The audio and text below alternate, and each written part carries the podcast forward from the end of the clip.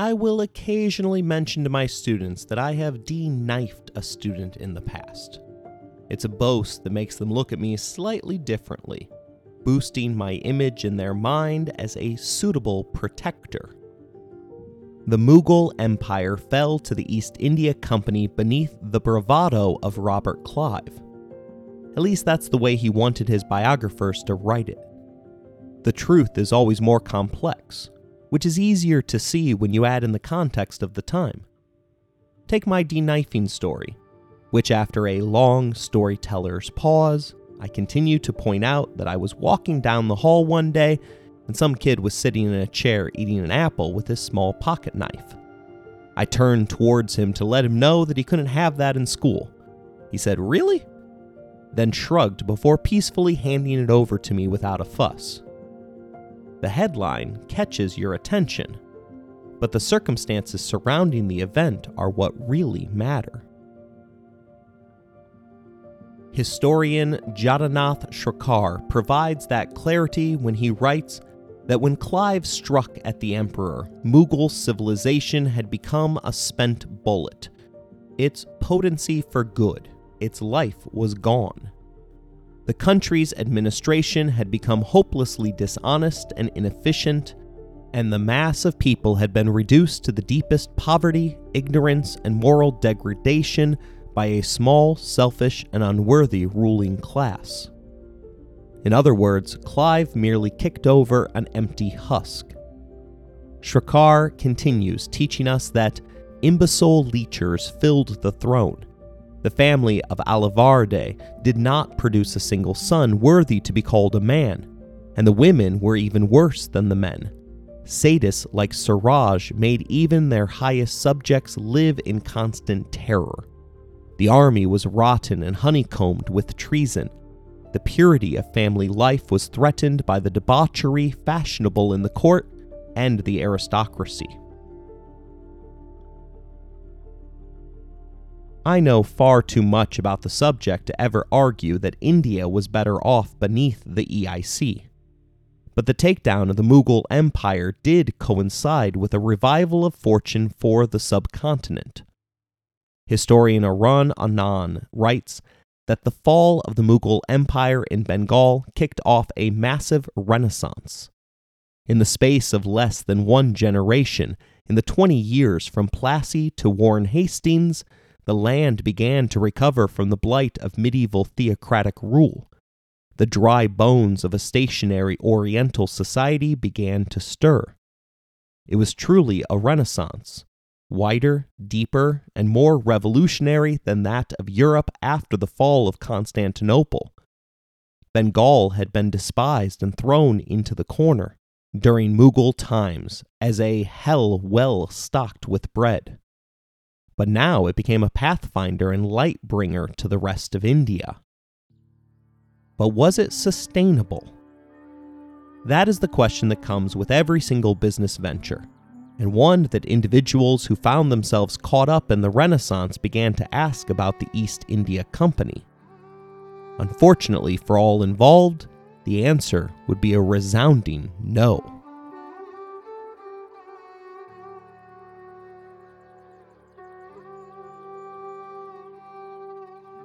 You're listening to Empires, Anarchy, and Other Notable Moments, a podcast designed for deep dives that assist in the teaching of history. This series focuses upon the East India Company.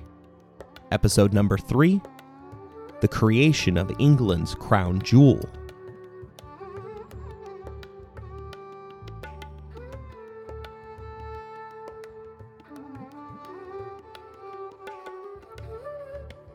One year after the anniversary of the decisive EIC victory at Plassey. Mir Jafar, the new ruler of what were merely the remnants of the Mughal Empire, paid a state visit to the company's seat of power in Calcutta. By this point, the mantle of absolute power had corrupted Jafar absolutely. Clive noted that the man whom he had raised up to the throne had now become heavy handed, gluttonous, and abusive. Heavy consumption of alcohol and opium were the most common explanations for Jafar's behavior, which had seemingly alienated the hearts of even his most loyal subjects.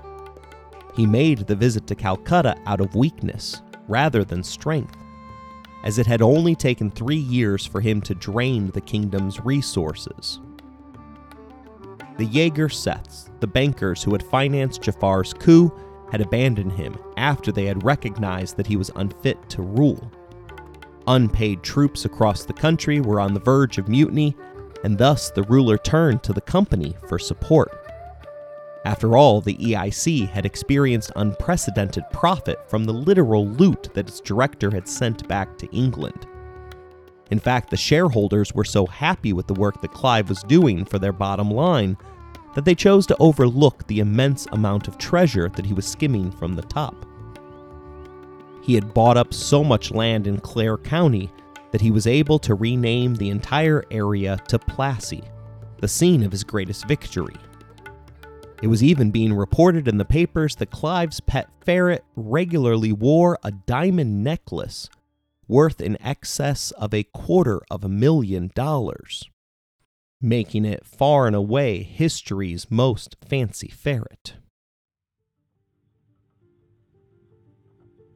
Far from being the successor to the elite Mughal empire, Jafar was closer to a regional warlord than divine ruler. As such, Mir Jafar wasn't going to get a handout from the EIC.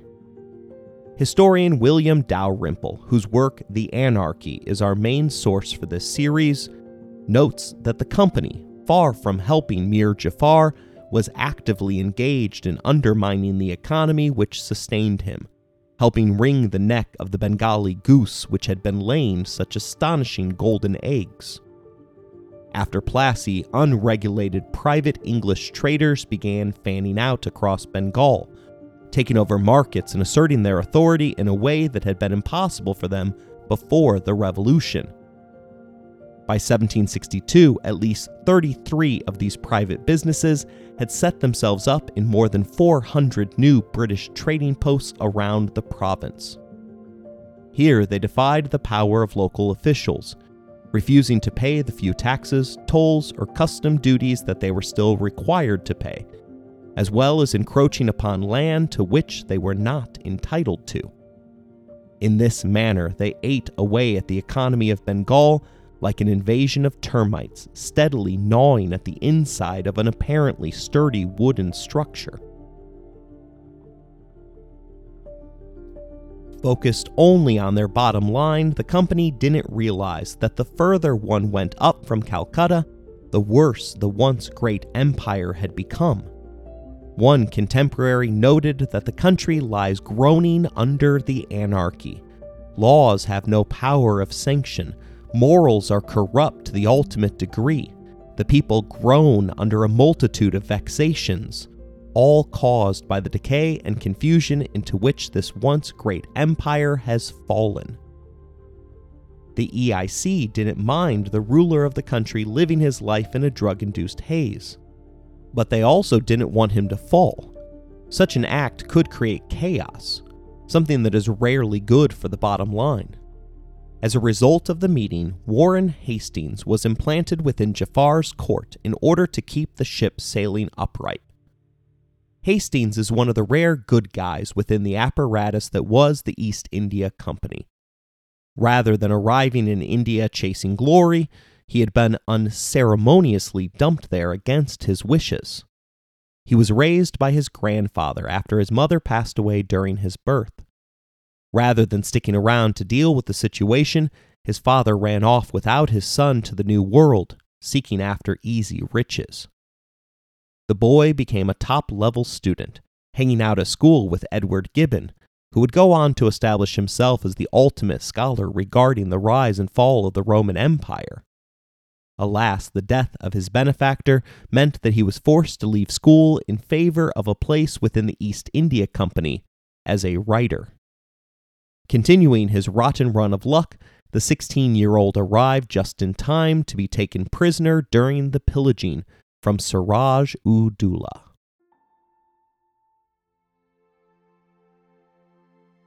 Unlike Robert Clive, who had never managed to learn the local language, Hastings fell in love with his second home. He became a fierce supporter for the rights of the Bengal people and expressed disdain for the fellow men of the company, writing that they were often so scandalous that I can no longer put up with them without injury to my own character. I am tired of complaining to people who are strangers to justice, remorse, or shame. Embedded within the court, Hastings helped to ease the transition from Mir Jafar to their next ruler, Shah Alam. Alam was a prince from the previous ruling family of the Mughal dynasty. The boy, along with all other princes of royal lineage, was viewed as a succession threat by Jafar, who had shunned the title of emperor in favor of the governor or viceroy of India. In order to contain the danger, all princes were raised in a prison like environment. The website DNA India describes it for us telling us that, hidden away from the resplendent courts and palaces, the Red Fort housed a grimy slum called the Salatin Quarters. Here, hundreds of Mughal princes and princesses languished in pitiful conditions. These quarters had developed as a symbol of all that was wrong with political succession in the Mughal Empire. Any male of royal descent, and there were many of these, could be propped up by powerful factions, leading to civil wars.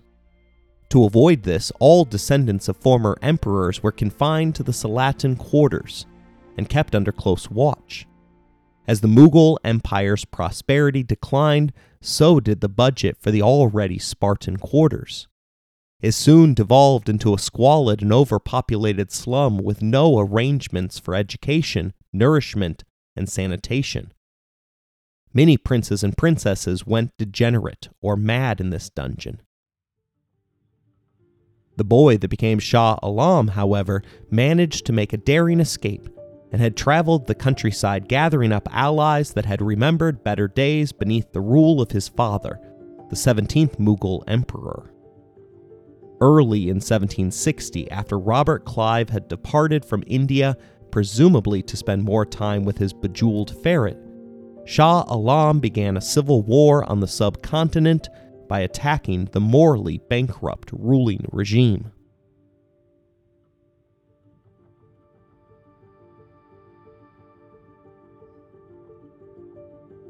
Mir Jafar was far more brutal than his opponent. Actor Daniel Day Lewis brought one of the greatest, albeit lesser known, historical characters to life in his portrayal of Bill the Butcher Cutting for the Gangs of New York. One of the many standout conversations involves the cutthroat nature of what it takes to stay on top of the pyramid. The butcher tells his counterpart, I'm 47. 47 years old. You know how I stayed alive this long? All these years? Fear. The spectacle of fearsome acts. Somebody steals from me, I cut off his hands. He offends me, I cut out his tongue. He rises against me, I cut off his head, stick it on a pike, raise it up high so all on the streets can see. That's what preserves the order of things fear. Shah Alam had one of the toughest childhoods on record, but that doesn't mean that he knew the extent of what it would take to wrestle away power from a corrupt authority hell bent on retaining it. Whereas Shah Alam ordered his troops to halt so that his opponent could collect the wounded, Jafar worked behind the scenes to bribe his opponent's men to turn on him. The turning point came when it became known that Jafar had emotionally fallen apart after his son was found killed in his tent. Weakness often invites challenges. It was at this point that Warren Hastings, the company's eyes and ears at court, identified Jafar's son in law as an ideal replacement. Behind the scenes negotiations made it clear that the EIC was willing to support a coup which would install him as the land's ruler. In exchange, three more territories would be ceded to the British company. The coup turned out relatively bloodless as the mutineers successfully surrounded Jafar, cutting him off from food and water. His son in law then arrived to escort him out of the jam, without explaining to the deposed ruler that he was in fact the head of the coup. Dalrymple writes that Mir Jafar was given an escort, and he was permitted to take with him women, jewels, treasure, and whatever else he thought proper. As he was rowed downstream, he finally realized that he had not been so much as rescued as deposed. The company oversaw his house arrest by providing a suitable townhouse within their stronghold of Calcutta, allowing him to retire with a modest pension. The new ruler, Mir Qasim, turned out to be quite effective. Although he was unable to initially pay the money that he had promised his EIC kingmakers, he built a powerful state by establishing a highly centralized military state paid for by doubling his citizens' taxes, as well as seizing the property of any citizen whom he personally deemed guilty of corruption. Knowing intimately the role that the EIC had played in the last two successions, he moved his seat of power as far away from Calcutta as he reasonably could. Recognizing their success, he ensured that his army was trained according to European tactics, bringing in a German as his lead trainer. Seeking to head off any internal rebellion, he built up a surveillance state, and soon many powerful men began to disappear. It was said that these killings instilled such fear in the hearts of people that they dared not speak out against him or his policies, and that no one felt safe in their own home.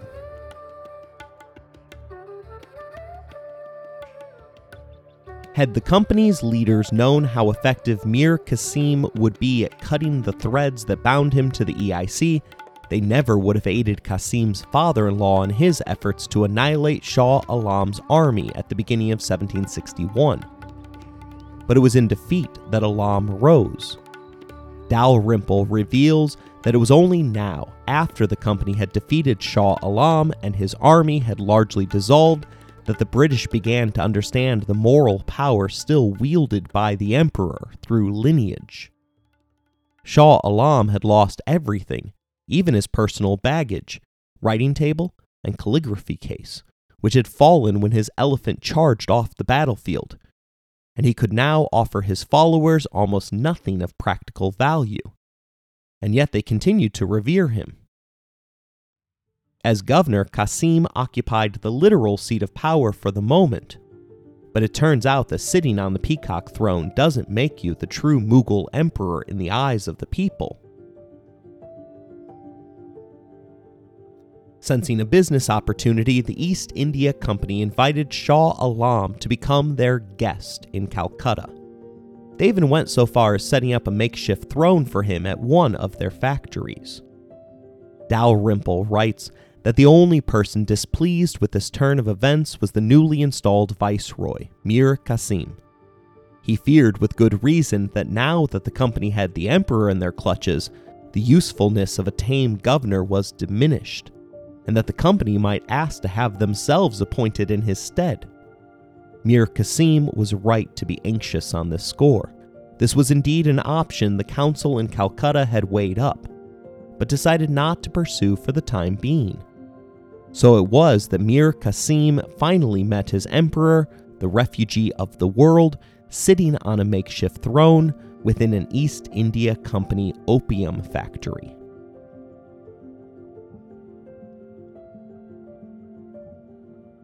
Alam and Qasim worked out a tentative power sharing agreement, which would allow Qasim and the EIC to reign supreme in the Bengal region in exchange for legitimizing the company's role in both coups d'etats.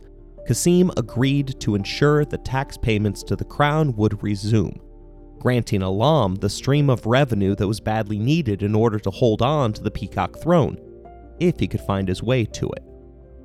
Three months later, the heir to the Mughal Empire departed for the west in search of allies strong enough to allow him to resist outside influence.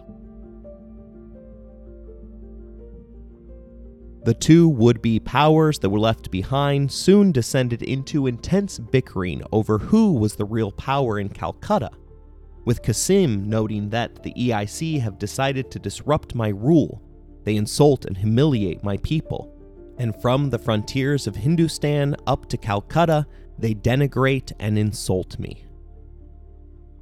The capable company man Warren Hastings was once again inserted into the fray.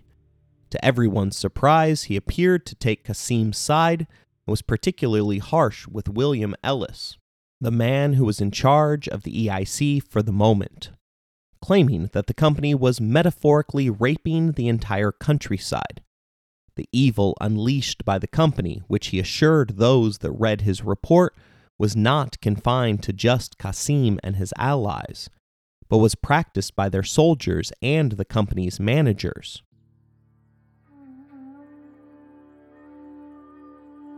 Dalrymple writes that the English would have avoided great misfortunes when they broke with the governor, had they but followed the wise counsel of Mr. Hastings.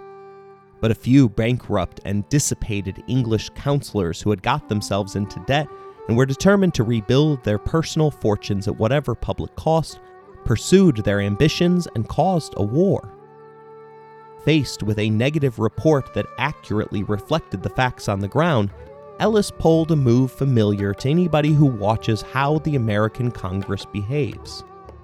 He hired his best friend to write an entirely new report that wholly contradicts the one submitted by Hastings. Acting as an ostrich burying his head in the sand, the EIC ignored reality in favor of a set of alternative facts. By the way, now is as good of a time as any to clear up some common misconceptions regarding Earth's favorite oversized flightless birds. When confronted by danger, ostriches don't dig a hole and bury their head in the sand. The saying comes from the days of the ancient Roman Empire, which imported ostriches from Africa for both meat and sport. Now you might be saying, wait a minute, there are pictures of ostriches with their head in the sand. But the context is key, as the ostrich isn't hiding from prey, rather, they're hiding their eggs, which need to be turned over regularly. Pliny the Elder was the first to be recorded using the phrase as a metaphor for refusing to recognize one's problem. Another favorite myth that I had held on to for decades was shattered within the last calendar year by one of my students. It's the belief that you should run in a zigzag pattern if you ever find yourself being chased by an alligator or crocodile. The assumption there was that the creatures have trouble turning directions with their tiny legs. But in reality, you're just tiring yourself out if you do that. Surprisingly, one of the few animal myths of our childhood that holds up involves punching a shark in the nose. Which is exactly what Mir Qasim decided to do just as the calendar was flipping to 1763.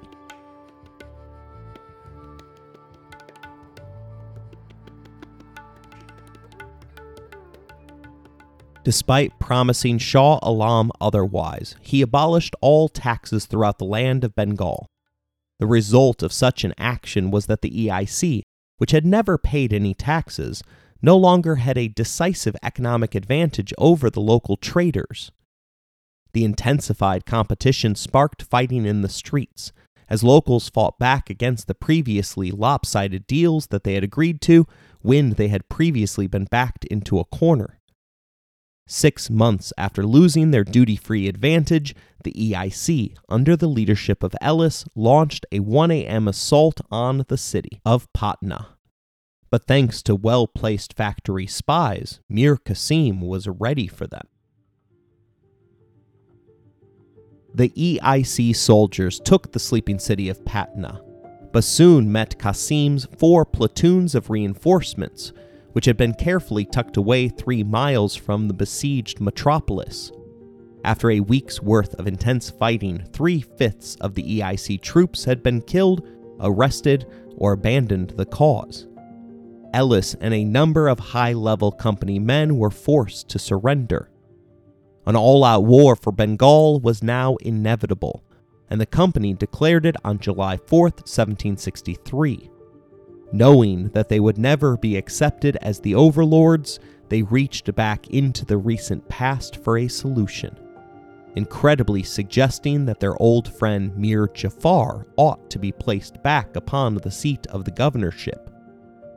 Dalrymple writes that, making war against the governor they had personally installed only five years earlier was not only a political embarrassment for the company, it was a financial disaster.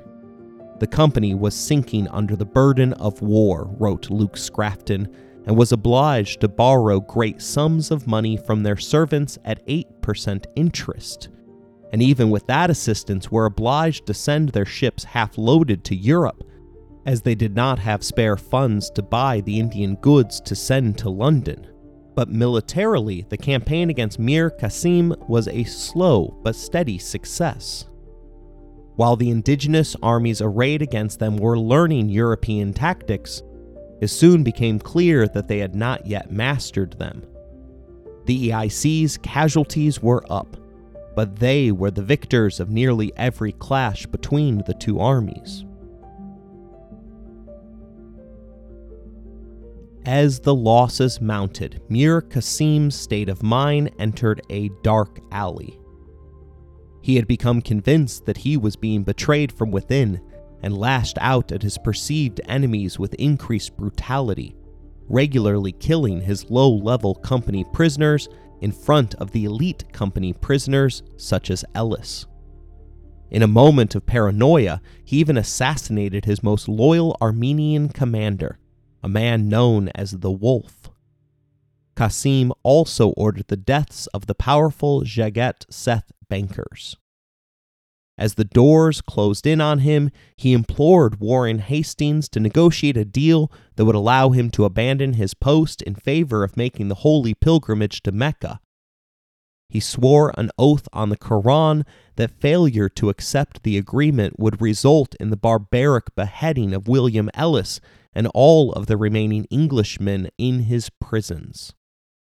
The EIC held the upper hand on the battlefield, however, and thus delayed in responding to Mir Qasim's request.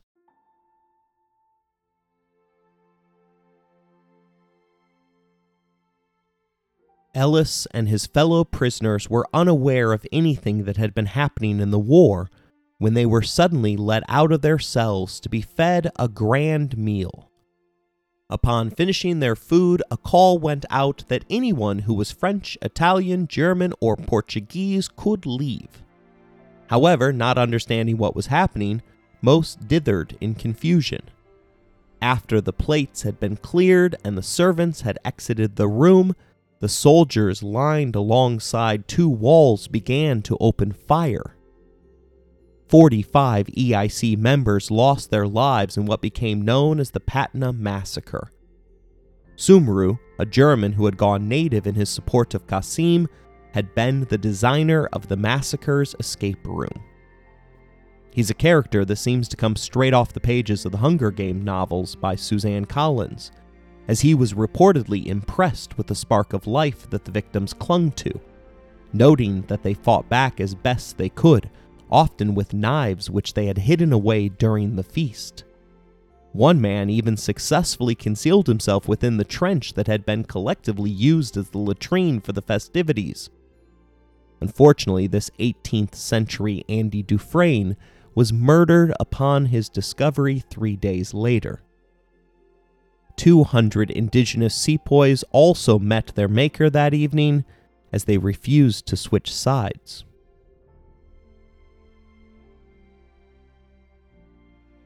Sometimes when we do something wrong, we just immediately know that we've gone too far. I discovered that feeling while fighting with my sister when I was a middle schooler. As the door frame broke in my parents' bathroom, both my sister and I knew that I was going to face consequences that were far worse than whatever it had been that we were fighting about. Rather than continuing our fight, we both walked to our separate rooms in stunned silence. The Patna massacre was such an instance for Mir Qasim, who hit the road with all of the accumulated wealth of Bengal which was available to him. He hoped to put himself in the safekeeping of Shah Alam, forming the backbone of an all Mughal alliance designed to push the English from the subcontinent's shores once and for all. Alam did join his forces to Qasim, creating a mishmash collection of forces which moved ponderously across India, covering the country like ants or locusts. It was perhaps as much as 150,000 strong and designed for a Hollywood movie.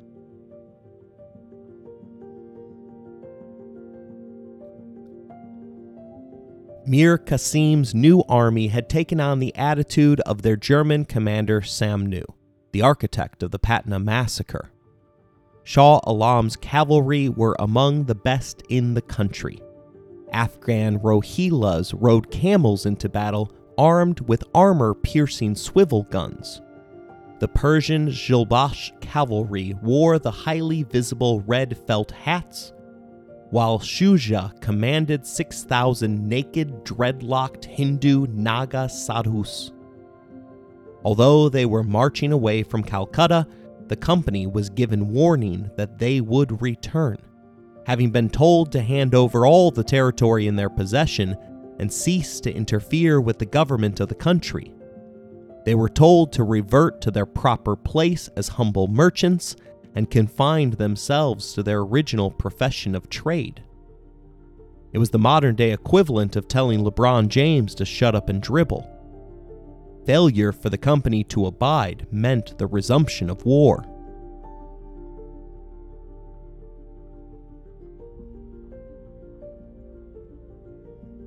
Major John Carnac had the first chance at glory against the combined armies of Qasim and Shah Alam.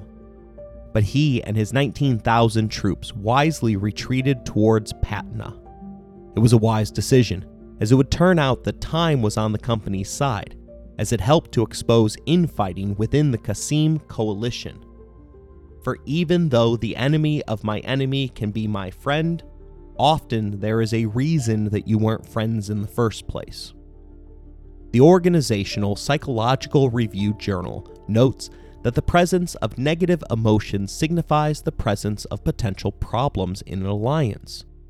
These problems may revolve around issues of opportunism, communication, and decision making, cultural barriers, and or a lack of strategic alignment, all of which impair the alliance from obtaining its goals.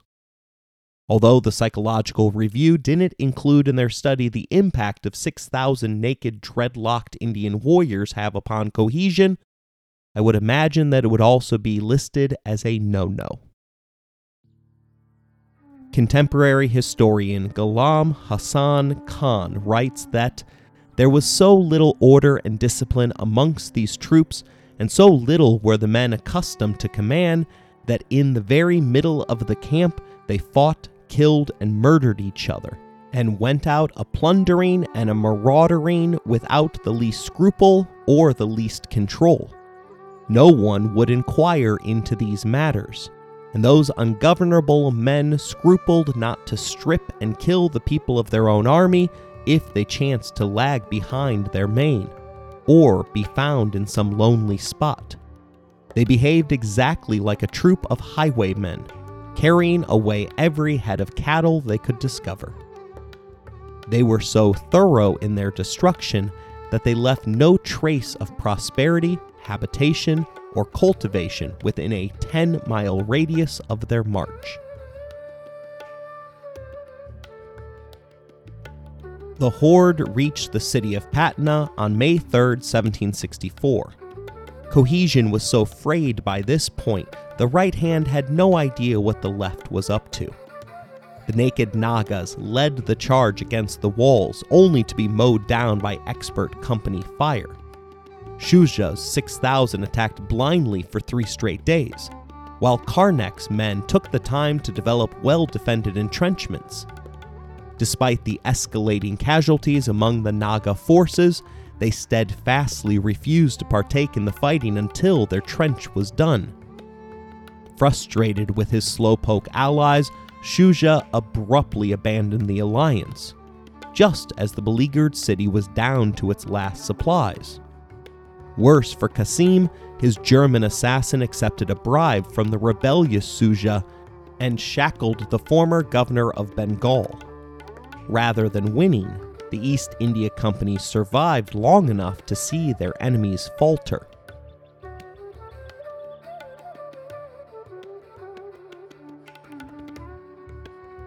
In October, a fresh company of the King's Regiment, along with reinforcements of Company sepoys, arrived and went on the attack.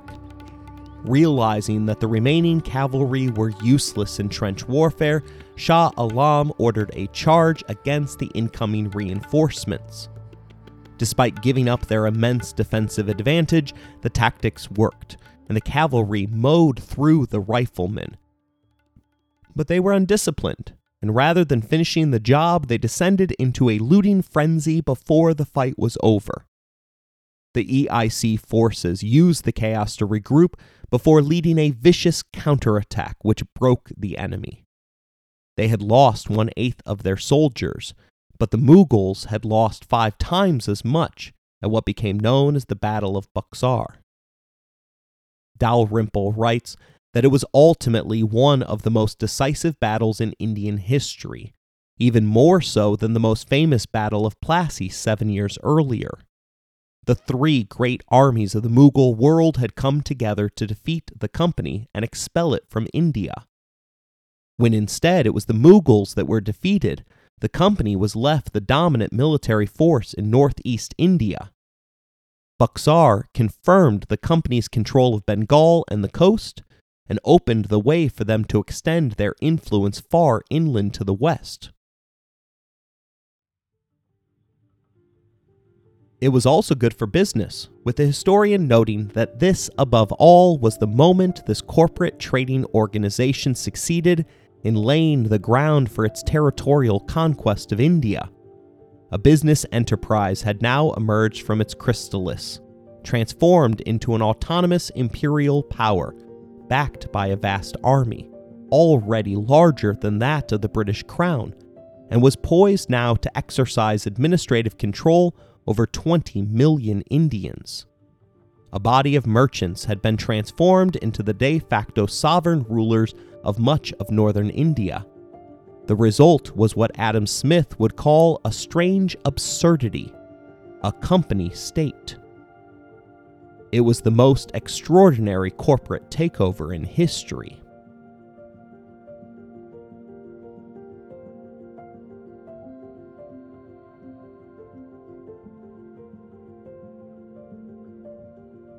Shah Alam was determined to be the most useful piece remaining on the chessboard.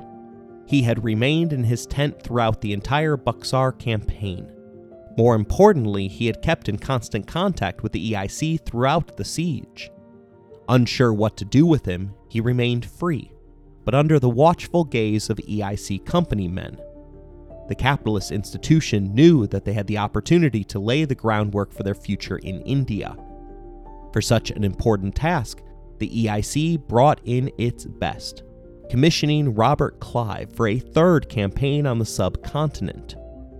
His wealth had made him fat and complacent. If you think that's just me insulting the man, note that he brought with him his French chef and 12 dozen chests of champagne. Having apparently reached his luggage capacity for the trip, he left behind his wife and their nine children. Beckoned by the company that had made him rich, he jumped at the chance to give up his seat in Parliament and abandon his family to travel to the Far East.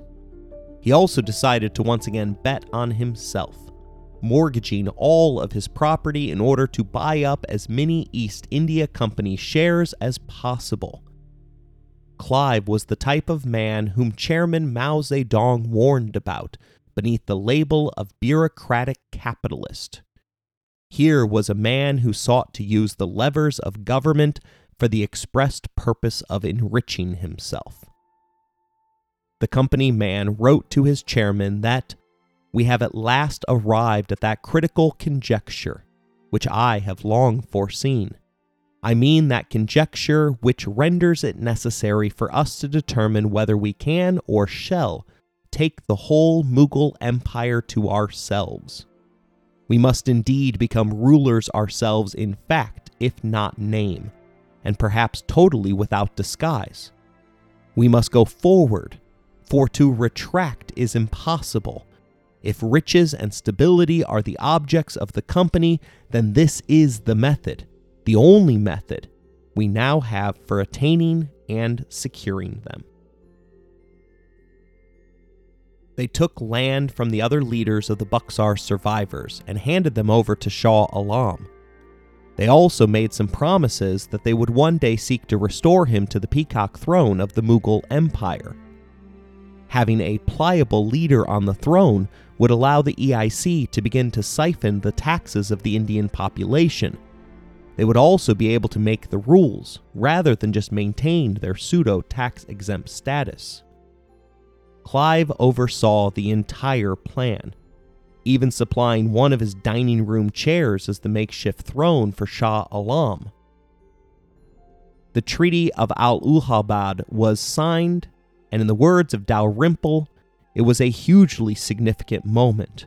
With one stroke of the pen, in return for a relatively modest payment and Clive's cynical promise on behalf of the company to govern agreeably to the rules of Mohammed and the law of the empire, the emperor agreed to recognize all the company's conquests and hand over to it financial control of all northeastern India. Henceforth, 250 East India Company clerks backed by the military force of 20,000 Indian sepoys would now run the finances of India's three richest provinces, effectively ending independent government in Bengal for 200 years.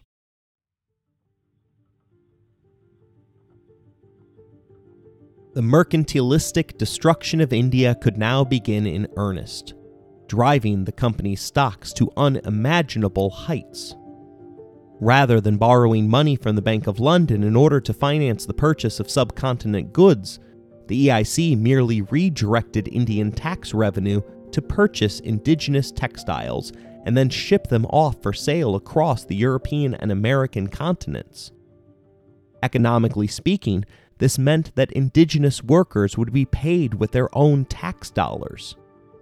That's no way to run a business, as none of the profits could be reinvested within the factories, as they would inevitably be sent off to the company headquarters in London. Tax collectors wrung the populace for every available coin, while merchants and weavers were obligated to work for the EIC at below market wages. Failure to agree resulted in the government legislating them out of business, or worse, jailing the offenders beneath trumped up charges. There were major social effects on the ground as well, as the Mughal nobility, which had symbolically filled out the ranks of the cavalry, were all left unemployed, as the traditional Indian military was replaced with European style infantrymen. The era of the horse was over, but the nobles' fate was shared by the Muslim rulers of Bengal for the EIC steadily replaced their role in the aristocracy with individuals drawn from the Hindu Brahmin caste. Incredibly, the reshuffling of society went unnoticed by the officials in charge, who failed to recognize the profound implications of the changes unfolding before them. Khan noted that this was because the company looked on Bengal merely as a buccaneer would look on a galleon. It took five years for the full effects of this regime of unregulated plunder to become apparent. But when it did so, the results were unparalleled in their horror.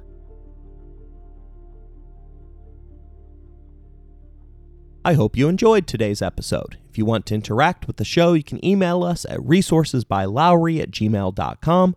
If you would like to financially support the show, please look in the show description for more information.